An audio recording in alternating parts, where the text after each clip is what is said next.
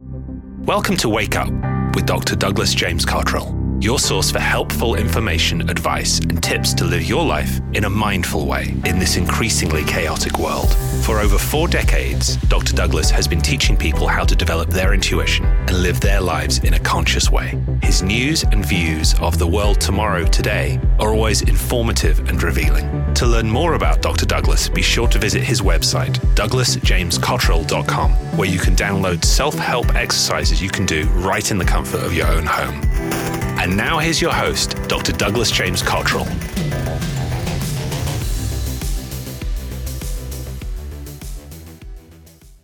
Hi, my name is Douglas James Cottrell, and you're in the Wake Up with my good friend and co-host, uh, Les Hubert.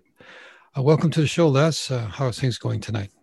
Oh, thank you for having me, Doug, as always. Uh, doing well. Well, we know that about the conscious mind, the subconscious and the superconscious mind, and you've coined the term the middle mind.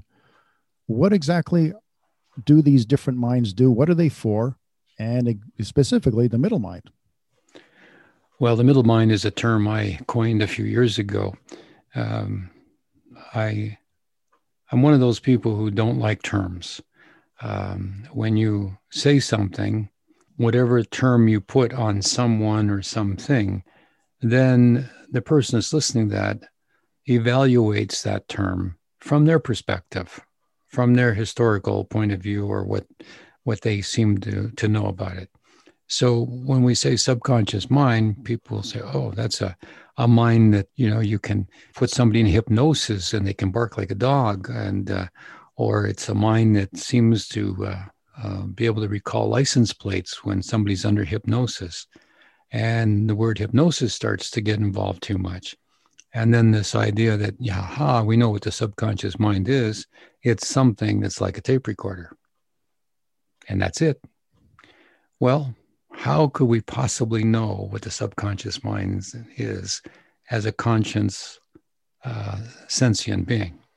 We have to get into the subconscious mind, and for short periods of time in quantum meditation or hypnosis and other forms of subduing the conscious self, Uh, we can peer into that subconscious mind. But how many people listening to this podcast can hold up their hand and say, I know exactly where the limits are. You know, we're on this side of the threshold, we step through, and now we've gone from the from the subconscious mind into whatever else other mind. Well, we can't do that. We don't know, because we're stuck here in the world, in a conscious world of duality. So comprehending another mind, such as the subconscious mind, well, we can get glimpses of it, but it's hard to figure it out. I mean, it's hard to know what it is. Although many people, Freud and Jung and other people uh, who have studied the, the sub-minds, uh, I'm just coining that phrase today, sub-minds, the minds below consciousness, maybe they're the above minds, but that's an arguable point. So here we are. If we look to the subconscious mind and we know it's kind of robotic, like in hypnosis when people respond, what about that other mind, that spiritual or soul mind? Where does that come from?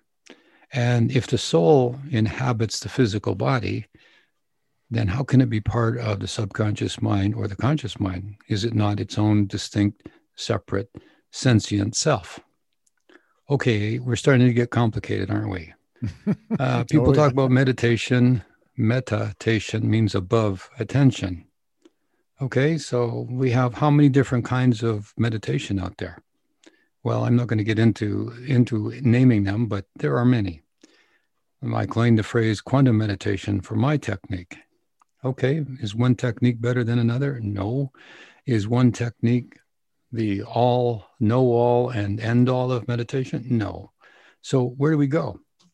Well, we go to some place where thought is created, where there's a knowledge and an understanding, and even further into that knowing is the ability for the mind to peer into the future, to see what's going to happen in the future, more exactly observe, and to some degree know what's going to happen in the future, to be receptive and perceptive of the future. Okay, so what should we call that? All right. So all that I put together, I wrap it up. And uh, there is a real name for it in the in the East, Eastern religions. It's called Shamanti Mind, and I may have already mispronounced that for the for the specialists. I please forgive me, but I've called it Shamanti Mind, which means this mind that is aware. Mm. It's just aware, and it has basically two functions. Although this is not limiting them to two functions, one is that it can simply be as it is, in a static state. And it's happy to be like that. Forever, it'll just be in a static state of awareness. And then there's the other part, which responds to questions. It is a giver of information, and it's quite happy to do that, to answer questions on all sorts of topics, to answer any question that is ever asked. Because, believe it or not, there are no questions that cannot be answered. There are only questions in which the answers aren't known. But somewhere in all of the consciousness of the world and outside of the world, there is someone who has an answer to that question. And if we put all the people in the world, that we had like this Google search of all the people's minds in the world, more than likely, every single question that we as human beings could come up to ask or inquire about, there would be an answer given or knowledge. I'm constantly amazed of things I see um, on videos or, you know, TikTok, YouTube, et cetera, where people are demonstrating things, and I go, I, I never knew that. But there it is, a complete answer, and somebody actually following along with that, oh, let's say that uh, bit of information in a useful way. Okay, so enough said about that. So back to why do I call it the middle mind? Because somewhere in that array of thought, there is a consciousness, and I like to call it the middle mind. That's the term I came up with. Where is it? It's kind of in the middle of all things. If you drew a circle, and then you drew circles within the circle, you could draw a whole bunch of circles. You could even draw a circle at the center of the circle. Sounds complicated, but it's not. It's the idea that in the middle of all those conscious thoughts, ideas, and minds, there is the essence of who or what you are. You're an entity, a combination of minds. So what is the middle mind? Well, let's just say it's that state of awareness. It's that place where thought comes from and where thought goes and where thought is remembered. Okay, so my friends who are listening to this podcast, wake up. Where does thought come from? Where does it go after you think it? And what do you do when you have a whole bunch of thoughts together? You have a train of thoughts. Where do they go? Wake up. We don't really know, and you know it doesn't really matter. That moment of awareness is what we're seeking. So the middle mind is, as you can see, a very simple term that describes a very complicated, let's call it, group of minds or consciousness or awareness. It's kind of like a gang of minds, if you will. It's a, well, let's just call it what it is. It's kind of like the uh, the cloud out there. You know, in computer language, it's the cloud. All the information is stored up there. And if you happen to get on the right computer and connect to the cloud, you can get any information you want. You can download that information and answer the question. Here you are sitting in front of your computer asking one question at a time. And that's another thing to remember. We are in a rational state of mind as we're going through our intellect.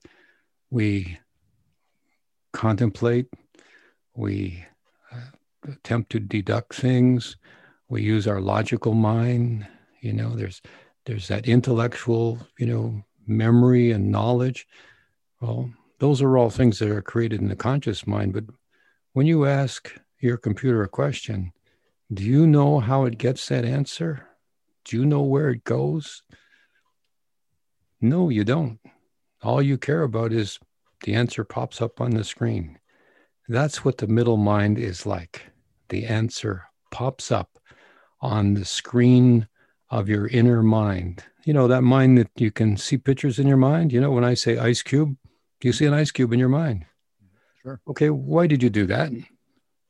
I didn't tell you to do that, but why did you see that ice cube? Because I said a word and your mind, if you've been listening to my conversations, you've been seeing all kinds of pictures in your mind.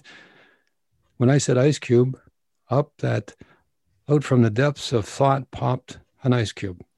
Now, some of you would have seen a little teeny tiny ice cube that you put in a drink. Others would have seen the ice block that you put in a refrigerator back in the old days. Or many of you would have seen crushed ice, or you might have gone to the Arctic and seen a great big mountain of ice or an iceberg. That's your mind, and that's how you answered that question, or more exactly, that's how your mind provided an answer when I said ice cube. But that even wasn't a question. It was a statement. So there is evidence that your mind is able to provide information or answers without any provocation, with any uh, any grunting and groaning, you know, and perspiration on your brow and, you know, sharpening your pencils down to the nub. That instantly provided an answer. And that's what gives me hope, because of my experience and my researches in the past, that anyone in a state of relaxation or meditation can get answers from someplace. And we're not going to say where it is, other than we can call it the Akashic Field, the Akashic Records, the storehouse of all knowledge, you know, the, the great library, the Tree of Life. We can give it names, all kinds of names. But does it matter? No. Icebox. Oh, now I'm seeing a, a mechanical thing where you put ice in it. Or we're seeing a cardboard box with ice in it. Okay. Oh, now it's melting. Oh, my God. So as we continue saying words, you want to say to that mind, shut up, stop it. Oh, my God. No, it won't. It cannot. If you're a seeker, my friends, you're in the wake up. And as you wake up, you cannot turn off this gift, this ability to reach out with your mind and to get answers. And that's why things occur to you out of the blue. Oh my God, why did I think of that? Oh, I just, the word just came to my mind. I got the answer for that. Oh, I have to call home right away. I don't know why, but I feel urgent. I have to call home. That's called awareness. And when you're aware, you're aware in three hundred sixty degrees horizontally and three hundred sixty degrees vertically. You're aware in all directions all the time. And that's where the middle mind comes from. It's the navigator. We'll be right back after this brief message.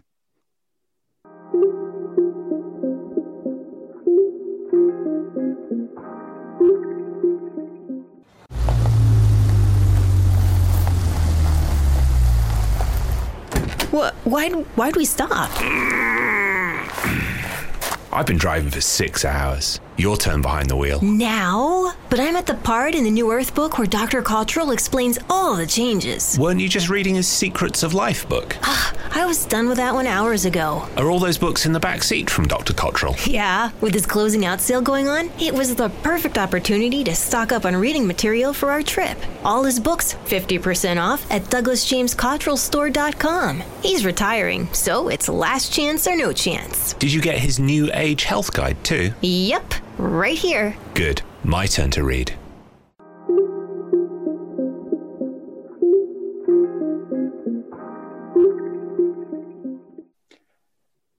Welcome back with Doctor Douglas James Cottrell. I remember one of my clients, he's a uh, he's retired now. He was a life coach, and he said, you know, when it comes down to the essence of a human being, he asked me, he said, what do you think you are? And I said, I don't understand the question. He said, well, what do you think you are in the most basic sense? I said, I have no idea. And he said, well, basically you are awareness and you have some choice. And then I came across this wonderful saying by, I think it was Max Planck, who was a quantum physicist. And he said, you know, they believe that we are, there is one basic mind, as you mentioned, the cloud. There's one basic massive mind, and we are all interfacing with it in our own way, shape, or form. It's almost like we're all different forms of stained glass. Depending upon our level of enlightenment, we allow certain light through us. Um, but the question is, uh, that comes to mind, Doug, is soul the same as mind, or do we are, are we souls who possess mind? Or I'm not sure I understand that. Is the body the same as brain? No. Why not? And yet some, and yet some would say yes. Yeah, right. Because the body and the brain are the same kind of part of the same, you know, being. Oh, it's different parts, but I mean, it's physicality. Yeah. Yeah, right. Physicality. So yeah. The same. The soul is an independent thing. It's a, uh, let's say, it's a spark of light, and inside that spark of light is a knowledge that's infinite. Okay. And here we have a body, and inside the body is knowledge that's finite. And that's a difference. So the soul is, from my understanding, it's a thing. It's the essence of who you are. It's that awareness of yourself as an individual. And here's the kicker. It's an awareness that you're an individual attempting to find a way to be aware of being a part of all, to lose your individuality. Like a drop looking for the ocean. And when the drop finds the ocean, knowing when you jump in the ocean as that drop, you will be no more a drop, but you will become part of the ocean. That is the essence of the soul's mission, to become fully aware, self-realized, to be one with God. As we attempt to become one with each other, it's like a bunch of drops all looking for the same ocean, and with some trepidation and hesitation, we wait. You go first. No, no, you go first. You go first and tell me what it's like. Um, no, if we go into the ocean and we become part of the ocean, we're not drops anymore. We can't talk to you anymore. Oh my God. Ah, okay. So it, basically our evolution is to lose all individuality?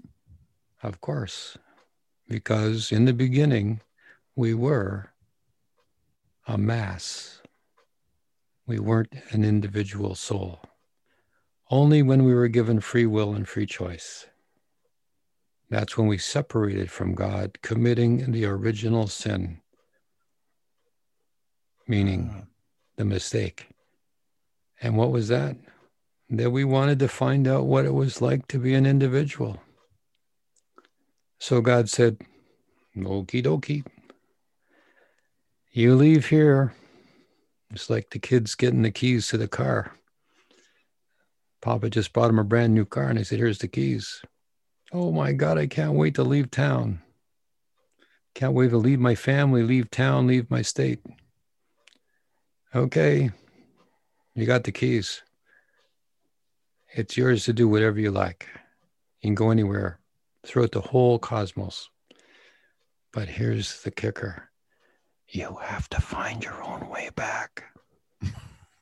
Oh boy. And so as we took the car, and we zoomed off for our honeymoon of uh, lust and freedom and individualism and to be a sentient being, because we left home, right? Which was perfect. And now we're out on our own. The arrogance of every soul is that it thought it could do it on its own, and it got into trouble. And so now we're looking to get back home. Okay. When you get back home, you'll have one final decision. To go back in the mass and become part of it, or to, with hesitation, shiver out there in the cold all by yourself. And that's why people are, what can we say? They are inspired to become illuminated. They do many things to become enlightened. They want to come close to God. They want to be with God. Not to realize that all Scripture says you want to become part of God. And when you become part of God, you don't be yourself anymore. And so that's the thing. So all those people in a big rush to get to heaven, you know, to to cuddle up to, you know, the saints and uh, and to be welcomed into the lap of God Almighty. Just remember, it's like a drop streaming down the local creek, heading for the lake, and the lake draining into the ocean. Sooner or later, you're going to come to that point where you'll be swallowed up into the greater consciousness. Of course, think about it. You'll know everything. You'll be part of everything. You'll be home, which is where you came from in the first place.